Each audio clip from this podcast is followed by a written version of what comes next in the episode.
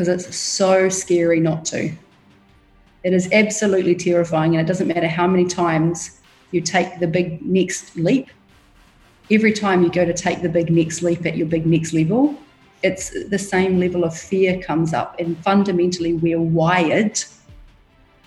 If we actually even look at the neuropsychology of it and the way in which we're wired, we're wired to stay where it feels safe. And so our body sends off alarm systems. The amygdala goes into fight and flight mode and sends us messages don't do this.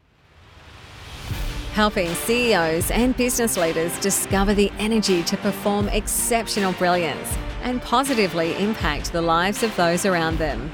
Be inspired by world leaders, game changing influencers, and next level gurus. This is the Active CEO podcast, where the ordinary don't belong.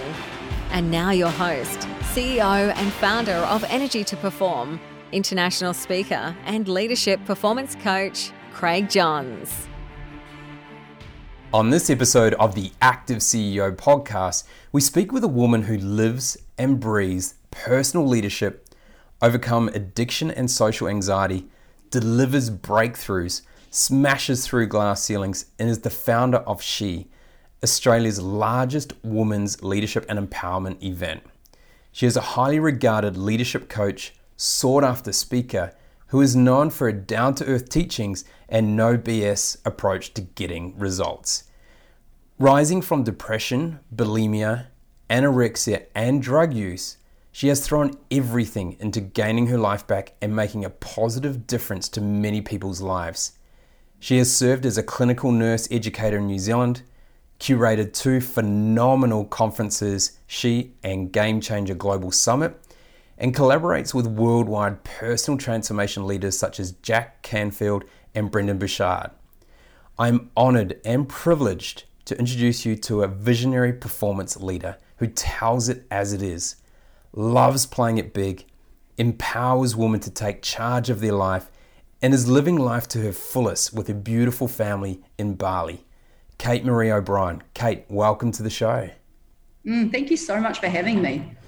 Uh, I'm really excited to dive into your world of personal transformation and empowering people to take control of their life. But before we do that, let's take a step back in time. You know, what was life like for you growing up in New Zealand as a child and you know, which part of New Zealand did you start in? Oh, I grew up in Hawke's Bay in New Zealand. Uh, growing up, we lived on we lived on an orchard, and I saw my parents come up against adversity unexpectedly many times. And what I saw was two people who absolutely freaking well never gave up, and they became every time something hit, resourceful, creative, innovative, and just dogged, determined to absolutely not have whatever that came up take them take them out of the game. I remember one year, you know, we were living on an orchard, and the the basically the entire crop was ruined um, two years in a row, and they managed to not lose everything when many people did that year, but it was because of who they were being and the ways in which they kept looking for solutions and looking for loopholes and looking for things.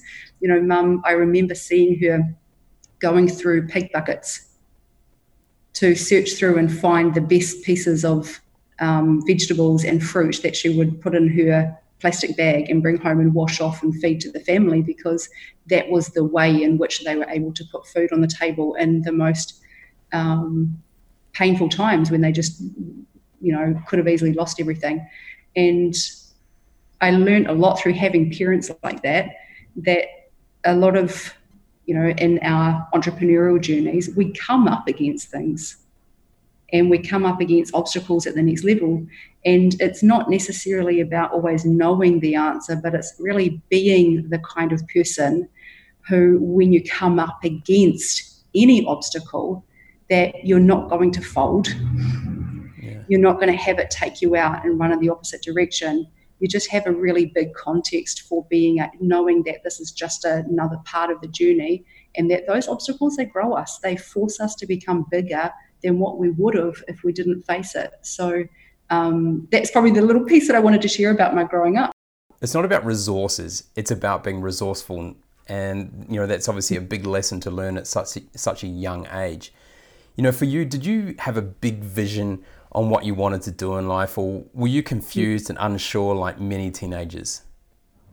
Uh, confused and unsure. I mean, I suppose on the flip side of talking about how my parents were super determined, on the flip side of that, they were also having the impact in some ways. You know, dad was drinking and uh, that had a huge impact. And so I suppose in my late teens, as a result of, you know, things, I ended up, that's when I ended up with the anorexia and the depression and the drug addiction, with which what you talked about. So, but I think that's kind of the, the journey that we go through, right? On one hand, our experiences give us certain perspectives and strengths. And then on the other hand, often they give us these things that we have to overcome within ourselves. So, yes, I had these um, great things embedded into me, but I also had my own kind of demons that I had to overcome, which I ended up being able to do in my early 20s. Uh, so, no, I never had this big vision, but I knew that I, I did always have a sense that there was more for me and there was something here for me to do. And it wasn't until that I was, you know, in all honesty, lying on the floor in my bedroom with uh, um, a painful experience where I was kind of confronted with my own mortality that I then finally heard the voice in my head that says, honey, geez, you could have done anything with your life. And that's when I actually realized that there was more for me and that I had to then fight for it. So many CEOs and leaders uh, feel quite isolated at times, and I presume mm-hmm. when you're in those uh, sort of darker times, you know how what for you was that feeling like? You know, was it a real isolated uh, constraining feeling? Um, and how did you kind of cope to get out of that? It was super isolating. Uh, the first thing I did that night when I made the decision that I was this was not going to be how the story ended for me was that I actually got into communication. Is I rang the person who I trusted and and opened up, and then the next day I told the next person that I trusted and opened up. And I suppose I went from uh, having um, things be very hidden to having things be more open. And then that was the start of the journey. But yeah, I, I get what you're saying as well. Over the years of uh, continuing to sort of push the envelope entrepreneurially and with what I'm out to sort of create and cause in the world, yeah, there's been, it feels like at every new phase, there's different sort of levels of aloneness, even when there's different big levels of breaking through and huge results. There's uh, always the other side that can come with it too. And I think part of it is knowing how to navigate that and understanding that it's also okay when that comes up. So, so from you know now that you're kind of experiencing as an entrepreneur and CEO, that how do you cope with CEO loneliness? Um, you know, you talked about communication before. You know, for you, what are some strategies that help you overcome those times where you're not sure who you can talk to about the things that are going on, or you feel that people may not understand? Yeah, I have I have people on my I'd say team, and I say that and and, and you know quotation marks in the ear. My husband is someone that I can talk to and be the be such a rock there. I've got an incredible mentor, a an amazing guy who's uh, worked with NASA and Reebok. And so he's the guy that, you know, once every two months we touch base to get clear on being on track or off track in terms of the vision. So it's it's knowing who's on my team and actually using them. Um, and then I have a person which is called a listening partner, listening buddy. so the listening buddy, literally someone I pay for. I pay them just to listen to every so often if I just need to blurt out a whole lot of stuff. And I need someone to hear it that's not going to make it mean anything because some because what I realize is that bottling stuff up isn't useful, and but also on the same respect is that telling everyone everything is also not useful. Mm-hmm. So I've got someone employed in a position that they're my listening buddy. They're highly confidential. I get to blurt it all out. I get to um, get it out, and then they get to recreate it into something that's uh, a bit more higher level than what the little poor me in that moment is wanting to blurt out. so, talking about paying people, what was your first ever paid job? Yeah, on the orchard. Uh, on the orchard is, I think, where I got my legs and showing up and working hard. Uh, so, you know, and right throughout also my intermediate and high school years, I was always Um, there was one point where I would purchase young calves and grow them, grow them up and fatten them up and send them off. Um, I was, you know, having raising breeding piglets and sending them off um, and had fruit and vegetable stalls out on the road. So I think the entrepreneurial part really started really young. I remember in that year that I was said earlier about when mum and dad sort of lost every, or could have lost everything. Uh, I remember that year, the show. I don't know. Do you remember the yeah. A&P show in New Zealand? Yes yeah, the A&P show came to came to town. I really wanted to go to it. It was like ten dollars entry fee, which mum and dad couldn't afford. Luckily, I had my own stuff going on, so I paid ten dollars to go. I went on my own. I don't know if that's a sad thing or not, but anyway, I went on my own. And when I was there, I didn't have money for the rides, but I remember looking down on the ground and I saw tickets on the ground for the rides. And I was like, oh, so I picked them up. And it was interesting, and this part has always stayed with me. As I looked at the tickets, I thought, well, I could go on a ride I wonder if I could sell them. so I sidled over to where the ticket line was and I thought, well, these people are wanting to buy tickets. What if I sell them for 50% off? So I went and hopped these tickets off for 50% off. And the first person, of course, they said yes because they want tickets. I was like, damn. so I spent the rest of the day looking for tickets on the ground and selling them to people in the line for 50% off. And I came home with $87 in my pocket.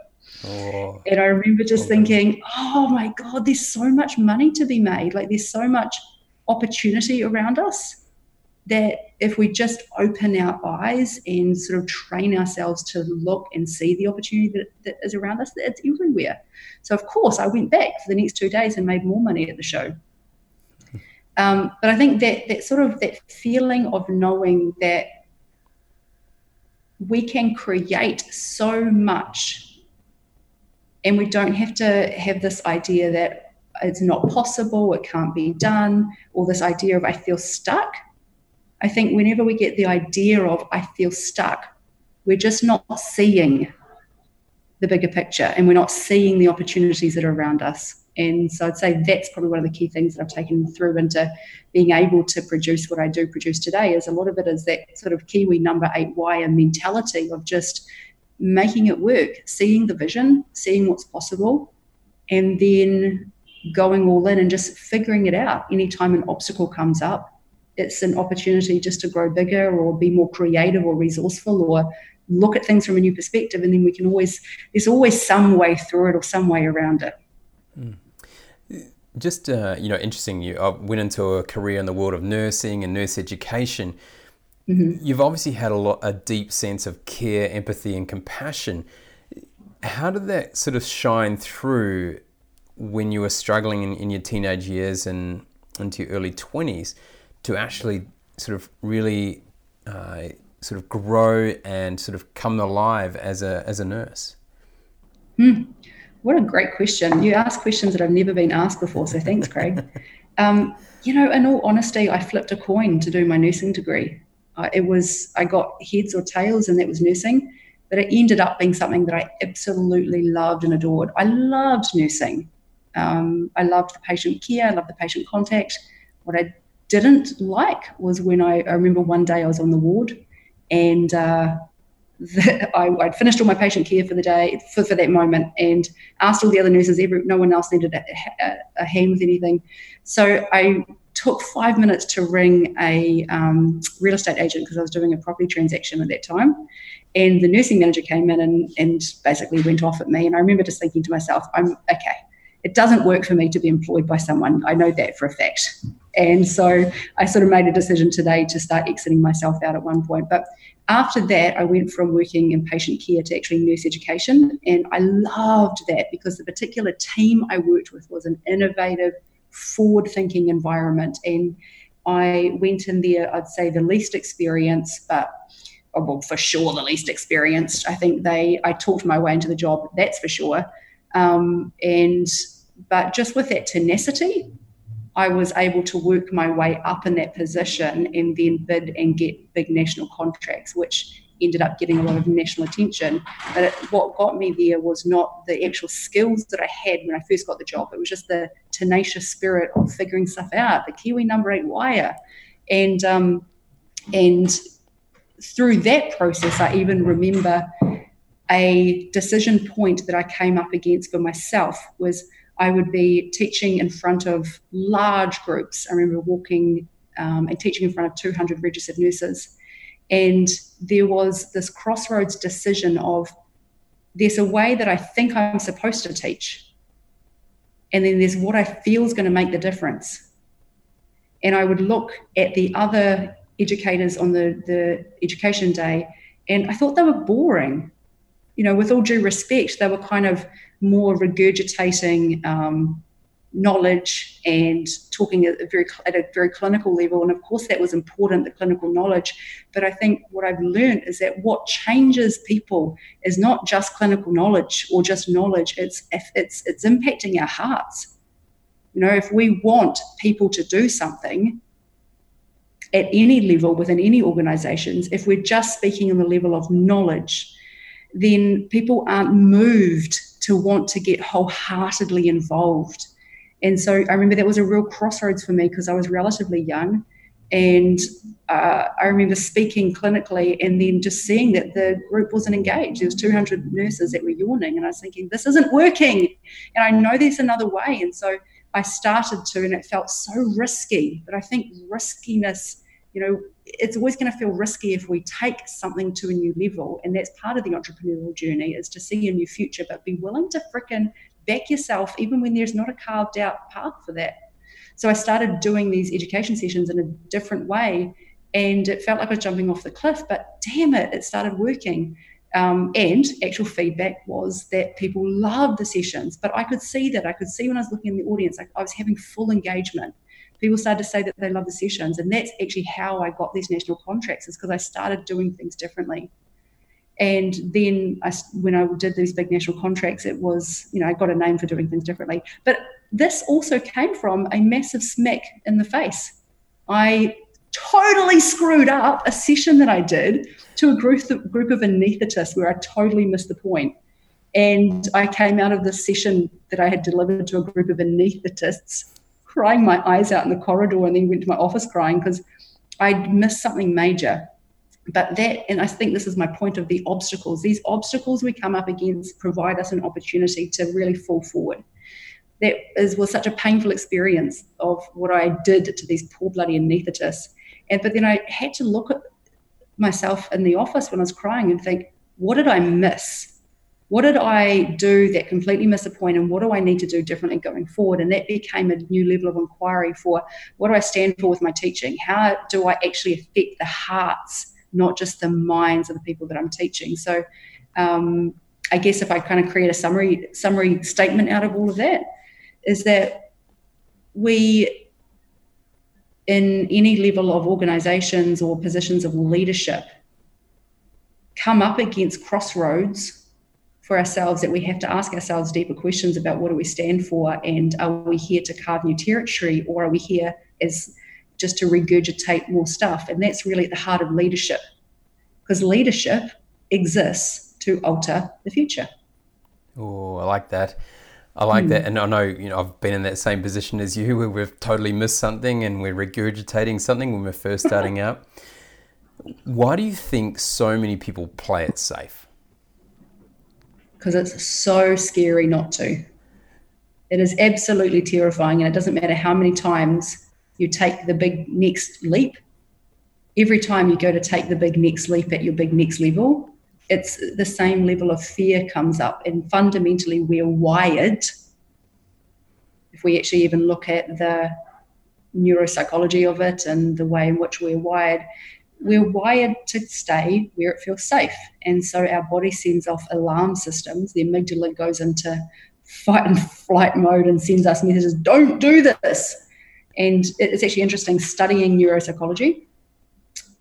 What happens is when our amygdala basically sets the alarm system in the brain, sends off these alarms, we have a whole lot of hormones being dumped into the body, which basically kick the whole alarm system off. But also, what happens is that the part of the brain that narrates for us, we actually have a part of the brain that's the narrator. That little part of the brain that from morning to night is um, telling us stories about what's happening. So that's the part that we identify as ourselves, but it's actually just a part of the brain that's triggering off. We could go down a rabbit hole with that, but I'm not going to. but here's the thing when the alarm systems go off in our body, this narrator part starts making meaning of what's happen- happening and it starts telling us things. Now, that narrator is not necessarily accurate at all. And it tells us stories that will keep us safe. And the issue becomes not the narrator, because it's just part of the human design, the issue becomes that we believe these stories. And then we take action or don't take action at the level of whatever we believe those stories to be. Yeah, I think uh, I think I've read that more than eighty percent of the stories that ruminate inside our head will never ever come true. Um, could even be Correct. higher. Yeah. So how can people step out of that mindset then? Yeah, uh, having the more we can have a deeper understanding of ourselves, and I guess ourselves as how we are fundamentally wired as humans. That's more of a generic kind of thing, but also ourselves in terms of how we are personally wired. So, for example, my personal wiring, if we were to call the fundamental decision that I made about myself as a little girl in the moment that my core wiring was getting laid down, which you know typically happens between the ages of three to five, and then it gets reinforced by by significant experiences which actually aren't that significant, but they as significant in the moment. My core wiring is I've done something wrong. Right? So whenever I go to step into a new level, guess what gets activated? I've done something wrong. Oh my gosh, I've done something wrong. And it doesn't feel like a little activation loop. It actually feels like the truth. And my alarm systems are going off. Um, and then the stories in my head, this narrator part of the brain, right? Neuroscientists have actually located the part of the brain that is responsible for this, this narration. So the narrator kicks into overdrive and starts looking now, honing in in my environment for where I've done stuff, stuff wrong. And it will look for evidence. So we then scan our environment for, I will scan my environment for evidence of if I've done stuff wrong. And blow me down, I'll find it. So then I'll find it, and then that proves to me that I've done something wrong and that this is going to. And then I start predicting the future, and I start showing myself little movies in my head of what's going to go wrong. So, in answer to your question, it's understanding ourselves in a deep way because we can't cut that part of our neurology out.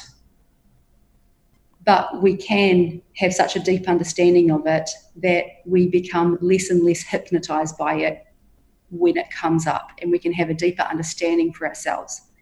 Because there is a lot of people, for example, who do play at a big level and they may not have that level of understanding. And for some, and they've got a deeper belief system of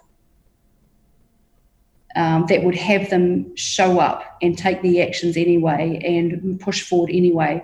But when this alarm system is going off in the background, it puts such fear through the body and through the mind that often, if gone unchecked, people will use things like drugs or alcohol at night time, just a bottle of wine, to suppress that alarm system because it's so uncomfortable to be with. Yeah. Hmm. So we're touching there, uh, you know, we're talking there a lot around, you know, preconditioning of our beliefs, um, which, you know, as you talk about, most of it is done between the ages of three and six, and then pretty mm-hmm. much 95% are set in stone by the age of 12. What are some mm. strategies that people can use to unlock those limiting beliefs and either manage them or create new beliefs? Yeah. Um, when you ask that question, it's really interesting because I've done so much NLP study and I've learned so many tools. But I guess, I'm, do you mind if I throw a curveball answer that's possibly not the one that you're wanting? Go for it.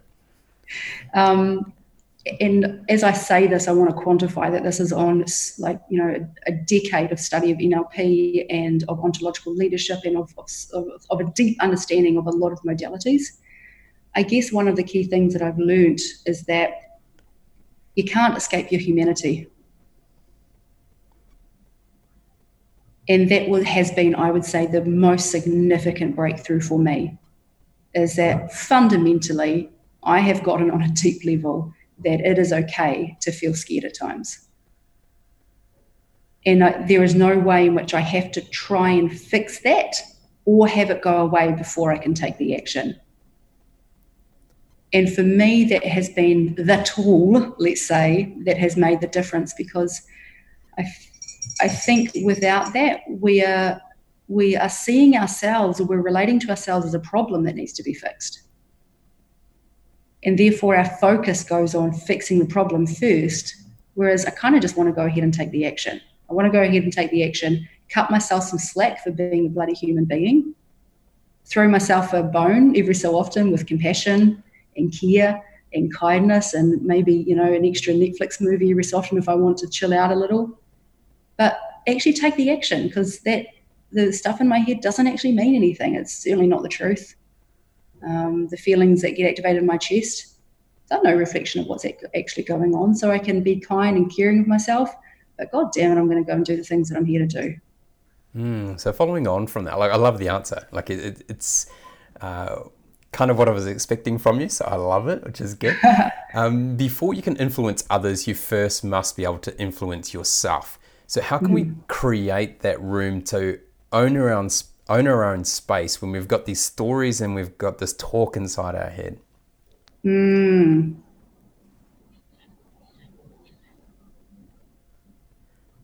It's a great question. I would say it's something that when you get committed to being the kind of leader that you want to be in your lifetime, then you're available for showing up for what that's going to take on the daily basis. But it's got to come from a commitment and a decision of who you actually want to know yourself as. And I'm going to talk about that in all aspects of our lives. And I think it comes down to because for me, leadership exists wherever we show up. It's not just about being in a boardroom or being on a stage or being in front of people. It's who do I want to know myself as? And when I do switch on that leadership, then it alters the trajectory of where we're heading so that we're not just heading to the predictable future, within businesses, organizations, but also within relationships, also within marriages. Like if, you know, there is a predictableness to where we're heading. You know, for whoever's listening to this podcast right now, just, you know, even reflect for yourself. If you look at your relationship or your marriage or your company on any level, there is a predictableness that if nothing changes, we could almost predict where we're going to be in a year's time or five years' time if nothing changes that's the likely future that of your business. It's a likely future of the company. It's a likely future of your relationship. And in fact, if nothing changes, it's probably going to decline. But we can kind of safely predict where it's going to go. Now, here's the thing: leadership is the very thing that when we step into it, it's the thing that alters the trajectory of that to come to a created future. So let's look at that in marriage or in relationships um, this is what Henari and I, this is my husband of 17 years, what we've taken on within our own relationship is leadership. And it's not usually the term that we would apply to relationships. We usually mm. think of it as board kind of stuff. But, you know, if leadership was not present within our relationship, the predictableness is that at best we would have a very disconnected, shut down relationship where we weren't getting each other and the most likeliness was probably would be separated because of who we were with our own conditioning growing up. My dad, with the abusiveness that he had and his struggles, I was very reactive to men. My husband had the equal and opposite experience with his mum. He was very reactive to women. So our conditioning when we came into each other's lives was to be a reaction to each other and it wasn't us at our core that was in relationship, it was our stories that were in relationship and butting up against each other. So we had to, over the years, and it wasn't an immediate switch, it was over the years, and this comes down to the very first thing I said in answer to your question, which is commitment. It was a deep rooted commitment of who do we want to know ourselves as in our lifetime? Are we just going to play out of the stories that were given to us, inherited? Or do we take those stories, the what we inherited, and do we use them as like our own hero and heroine's journey to overcome the obstacles that we were brought up against Therefore, they become a part of the game for us. Right? We can see these obstacles as things that are terrible. We, oh, we shouldn't have this. We shouldn't have this. We shouldn't be coming up against that stuff. Or what if we take those obstacles and we include them as a part of the game? Huh. Therefore, the leadership then goes squarely on me.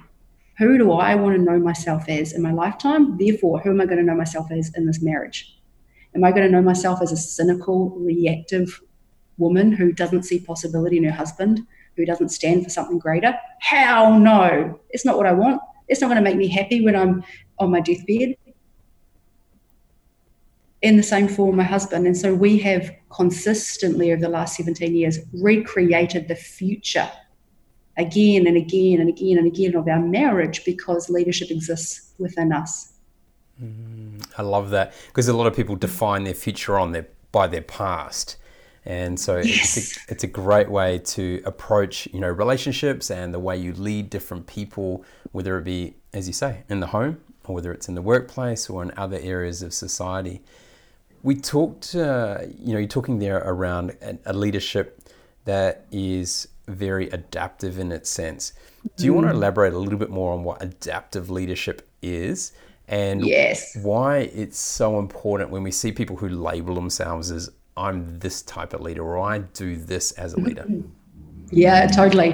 Um, and I'm going to do like an on ramp to this conversation by setting up this little frame. Imagine everyone who's listening to this, imagine in your mind a circle. So, in that circle, we're going to carve out a teeny little pie, piece of that pie. And we're going to say that that piece of the pie represents what you know. And we could say everything that you know, put it in that little piece of the pie. Got it. So now let's add another little teeny slither to the pie, and we're going to call that piece of the pie what you don't know. And you might ask yourself, what goes in that? And you think, oh, shit, you know, I don't know how to do heart surgery. I don't know how to speak Chinese. I don't know how to do this. I don't know how to do that. Great. So you put all of that in that piece of the pie. But then what you realize is that those two pieces of the pie, whether you know it or you don't know it, these are both areas that you know. You either know that you know something or that or you know that you don't know something. Like i am very clear that i do not know how to speak german. So if we look at the rest of the pie this represents what we don't know that we don't know.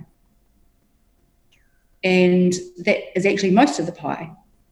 Now when we want to go and make changes with something like real changes like transfer like breakthrough kind of changes like from caterpillar to butterfly sort of thing um, it exists within the realm of what we don't know, we don't know.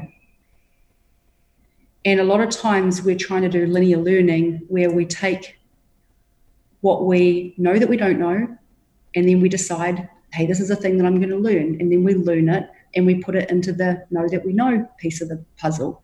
And so basically, that little piece just gets bigger and bigger. Our knowledge base increases more and more.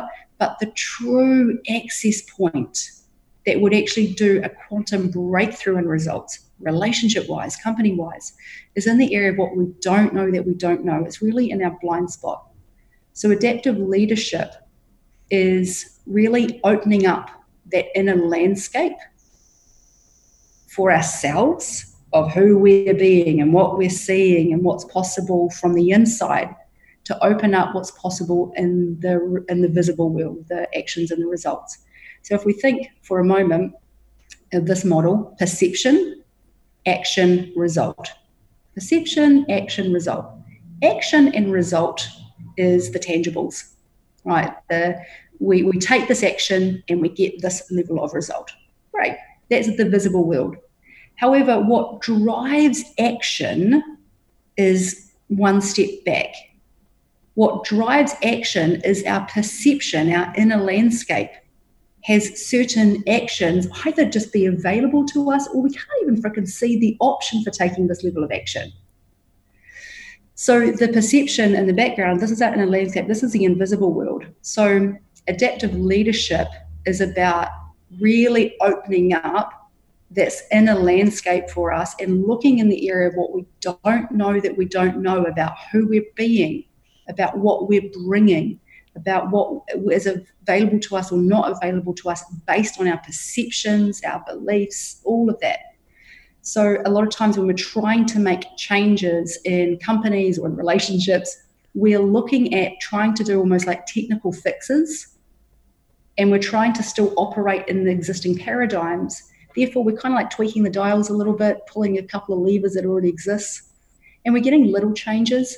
Um, but particularly in organizations, if we really want big changes, a lot of times it's quite a complex problem. There's technical issues within there that need to be addressed with a technical fix, but there's usually a bigger conversation that goes on, and at that level of, of breakthrough requires a very adaptive leadership conversation where we're making some very background um, bigger shifts that then open up more actions and they just throw open the results. Mm. Hopefully that made sense. No, it's, it's great. And I love that leadership aspect. Talking about leadership and sort of owning your own leadership here, mm-hmm. I love this quote of yours. Don't try to make your genius fit into somebody else's sense of genius. Mm-hmm. So often we see people trying to live someone else's dream or someone else's perception of who you are. You know, mm-hmm. how important is it for people, um, mm-hmm. no matter what type of leader you are, whether you're leading a small group or a family or, or a big company, to establish your own why and believe in your own uniqueness? Yeah. Well, I think when you really, really dial in to all of those things that you just said for yourself, you've got a constant renewable well to draw from. And it's versus trying to look out into the world and think, am I supposed to be doing like this? Am I supposed to be doing like that? That is like a never ending um, quest that kind of never gets resolved. And I've, I've done that as well. Uh, I ha- really believe that we each came through with um, perspectives and gifts and talents and experiences that shape that shape us in the ways that we need for the journey that we are called for. And when we think, oh, yeah, but no, I'm not supposed to be like this. I'm not supposed to be this version of human. I'm supposed to be more like that version of human. And we look out and we just miss out on our uniqueness. And I, that's definitely been my journey. I thought for so many years I wasn't supposed to have that upbringing. I wasn't supposed to have gone through drug addiction. Oh my goodness, I wasted all those years. I wasn't supposed to. It wasn't until it actually smacked me in the face, and I remember the moment that it did, that I thought, oh, what if I was supposed to go through that? Wow, what if I am supposed to have this kind of slightly rough at times personality and my unique way of languaging stuff and shit what if I was what if I was supposed to like stop trying to polish myself and be like Sandra on stage? Or be like Jenny. And I trusted myself. And then I so that was the start, Craig, of actually dialing into myself and just really trusting what I see, trusting what I saw. And that's when everything started to take off. On one level, my energy freed up because I wasn't busily trying to be like someone other than myself. But on on the other level is that I actually was seeing stuff that needed to be addressed, the ideas that I was having where I was looking out into the world and thinking to myself, wow, why why isn't this happening in the world? And then instead of just thinking, well, I'm too little to provide it, I started thinking, maybe I'm seeing this because there's something that I need to provide here. And so I stepped up and trusted that and started following where that path took me. And it continued to open doors that were super unexpected that I couldn't have accessed if I had have had the idea in my head that said, wow, wouldn't that be amazing? Or why is this not provided in the world? And then thought to myself, well, no, I can't provide it because I'm not like Sandra. Yes, and talking about stepping up and being unique, you developed She Conference, and yeah. the She Conference is is a huge, massive event that is empowering people um, to take hold of their life. So tell us more about what She Conference is going to be doing in the future, and you know why. What is the secret ingredients to why it's been so successful? Yeah. So She Live in the next few years, it's going to be the thing that everyone knows about, and women are going to be waiting on the edge of their seats as we go tickets live because it's like they'll be sold out in a day. We're going to have 5,000 women in a room. Um, yeah, She is amazing. What I love about it is that it's these kinds of conversations that are both strategic, but really real so that women can come along and truly understand and get, not just on a theoretical level, but get in themselves that far out, I'm me and my uniqueness is actually really needed in the world. And it, it's okay that I feel sometimes self doubting or I maybe even get a little bit of anxiety at times. That means nothing about me. And what I love is that I'm hand choosing big speakers for the stage at She who share my same ethos, who have been extraordinarily successful, but also who are willing to be very honest about what the journey actually is, so that every woman in the room is in no doubt that the voices in their head that tell them that they're not good enough, it's, it's just baloney. We all share it. So, you know, last year we had Lorna Jane, who has built a $600 million company and she started off super grassroots. Um, and I loved because she was on stage, we were sitting there for an hour um, on the couch talking, and she told them about how nervous she was up in the green room. Hmm. And it was such a moment for all the women because they were like, What? You are a business giant. And you felt nervous coming in here? And she said, Yeah, I felt so scared. And she was, she was like, her, her fingers were trembling upstairs. But I love that about her because then everyone gets, oh, okay, so we, we don't get rid of that part of our humanity. And then we had another lady, Constance Hall, who is also really big, and um, she talked about her experience with anxiety. Now, these these women are women that have created mammoth things, and they've done it despite being human. And so then what does it say about us? It says that we just really don't need to pay attention to the blah blah in our head. We can actually just tap into where we feel called to make a difference or where we see an opportunity and we can just go through it, knowing that as we step out, lock the door behind you. And uh, yes, yeah, stuff's going to come up. But those moments, and this has been the theme through this whole conversation, when the obstacles come up, they'll just provide you an opportunity to grow bigger in who you're being because here's I want to sort of want to finish by saying this is that each new level that we step into is going to have its own challenges. And then if you face all your challenges at that level, then you get to elevate to the next level. So every level, when you have the breakthroughs, they just prepare you for the next level. So anyway, that's what she is. She is like a three-day um, where women really get that on a lot of levels. And what's what comes out of it is huge. The feedback on people, you know, people will reach out six months later and they will say, Kate, this is what has happened in the last six months. So I love it that it's um, it is not a pumped up motivation experience that fizzles off in the weeks afterwards. It's quite a deep rooted change and shifts. We're having big conversations. We've got a workshop in it. It's not blinking easy to have, mm. um, but they go away with, I would say, legs for the journey. Yeah. Yep. So, talking about layering it and taking to that next level, you recently mm. launched, um, just in December there, She Leads a New Future podcast. Yeah. Yes. Well done. Yes. And Thank you. So, it's, it's a podcast where uh, it's a solo podcast where you're speaking on really important topics that no one speaks yep. about. Tell us a little bit more about what you've spoken on so far and where you want to take it into the future. Yeah, um, I mean, exactly what you said. So she leads a new future. I'm so proud of the, the levels of conversation that we're having. And I know that it's hitting the mark because of the amount of feedback that is hitting the inbox with the episodes. Um, so we're up to like episode 11. They are solo conversations and they are things that I don't always feel particularly comfortable talking about, but I think it's really important that we talk about the realness of what sometimes happens along the journey and then how things can be dealt with in new ways. So, you know, one of the episodes I actually talked about in the very early stage of our relationship. You know, we've been together for 17 years, and I sort of shared a little bit about the background of us. Um, in the very early stage of the relationship, there was a moment one night where um, things got scary and intimidating at home. And I actually called the police on my husband.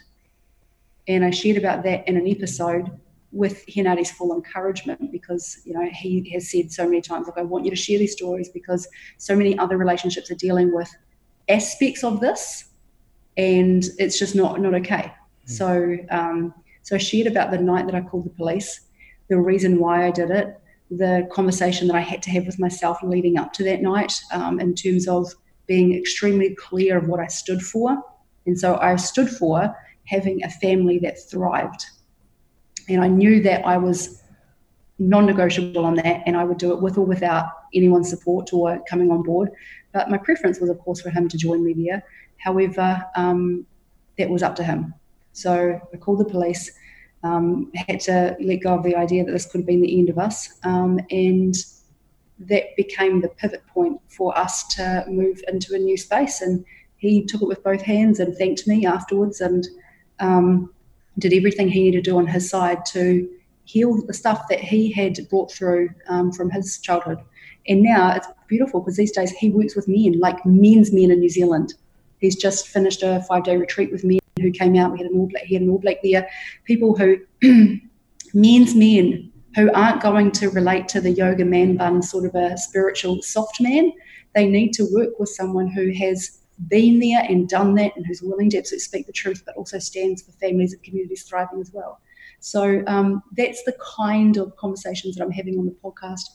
Um, you know, many, many like that, that and very different as well, but they're, they're very open and frank. Awesome, awesome. I like mm. it, and I like where you're heading with it. We all know smart people have great answers, but mm-hmm. the most successful people ask great questions. Mm-hmm. When was the last time you did something for the first time?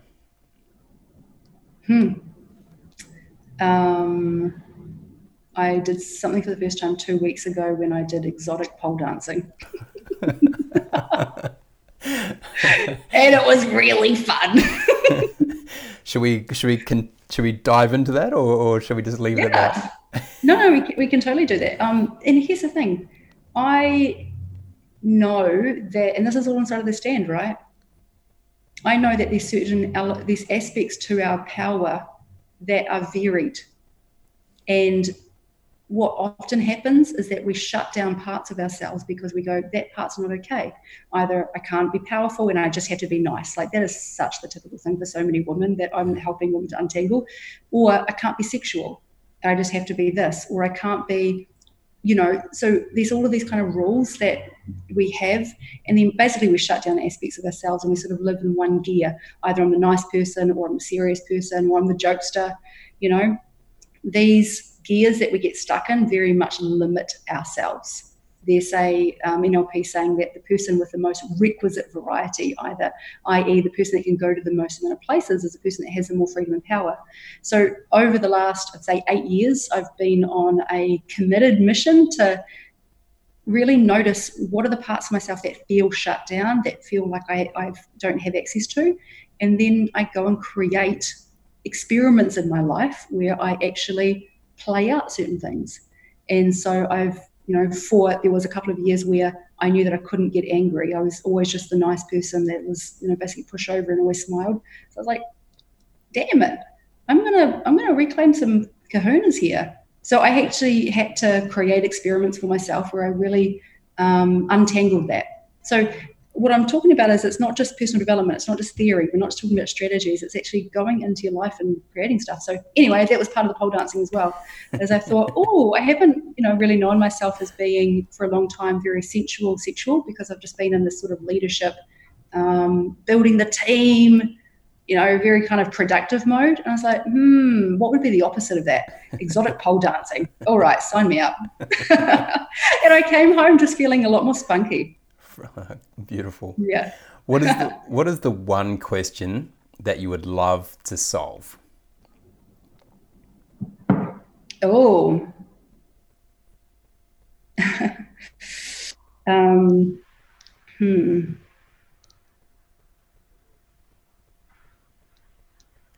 Craig, I don't know. You've you've stumped me on that one.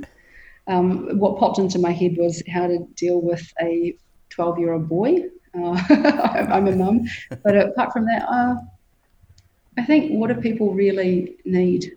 I've, I'm, we lost our brother uh, four months ago. He died in a car crash. And I would say that the last four months has been the biggest process of inquiry for me that I've probably ever had because um, I'm asking myself some deeper questions on what do I, what, what really truly freaking matters to me, um, given that I'm 38 hopefully I'll be here, you know, for another 50 years. So I don't fully yet have the exact answer for it that I can articulate, Craig, but I'm feeling a new sense coming through that is less about what I'm driving forward and more about being uh, wanting to actually make more of a difference with families and communities because I really want to see us thriving at a family community level. And I see this a lot of stuff I want to impact in New Zealand. And so I suppose I would love the answer to all of this stuff that I feel bubbling through. Um, and there's a part of me that gets a bit impatient with it. And I feel like um, God or universe is kind of being a little bit uh, of a holdout with actually telling me the exact answer. So I would love to know that now. But um, my sense is for myself at the moment, there's a kind of like a new gear to shift into that's less me intellectually driven and a bit more of going where I feel like I'm called to make a difference. Mm. Well, my condolences to you and your family. Um, it's always a challenging time when when you lose someone in your family.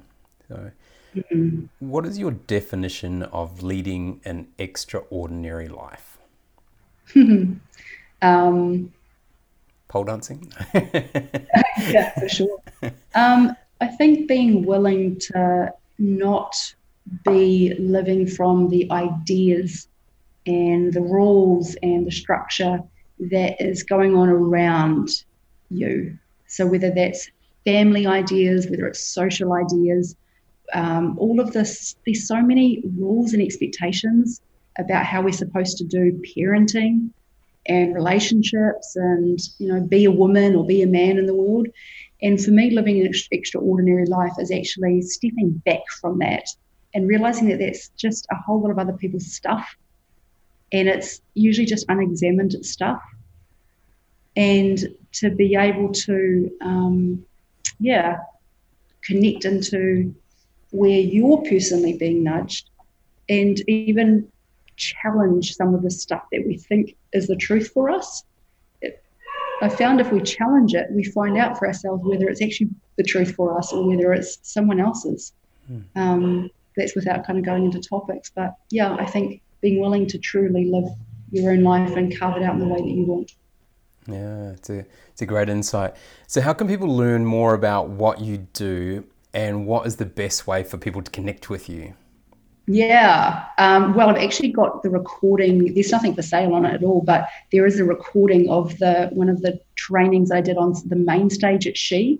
And so you can get it by going to katemarieobrien.com forward slash training. It's, even if I do say it so myself, it's a bloody good one. It's 28 minutes and it's really multi layered. Um, I've had a lot of feedback that it just it changes the game for people. So it's katemarieobrien.com forward slash training. Once again, it's free and there's nothing for sale on it. It's just it's just so good. I want you to have it. Um, and then you can find me on any social medias at Kate Marie O'Brien. Brilliant. All right, we'll put those in the show notes. Kate, it's been an absolute pleasure speaking with you today.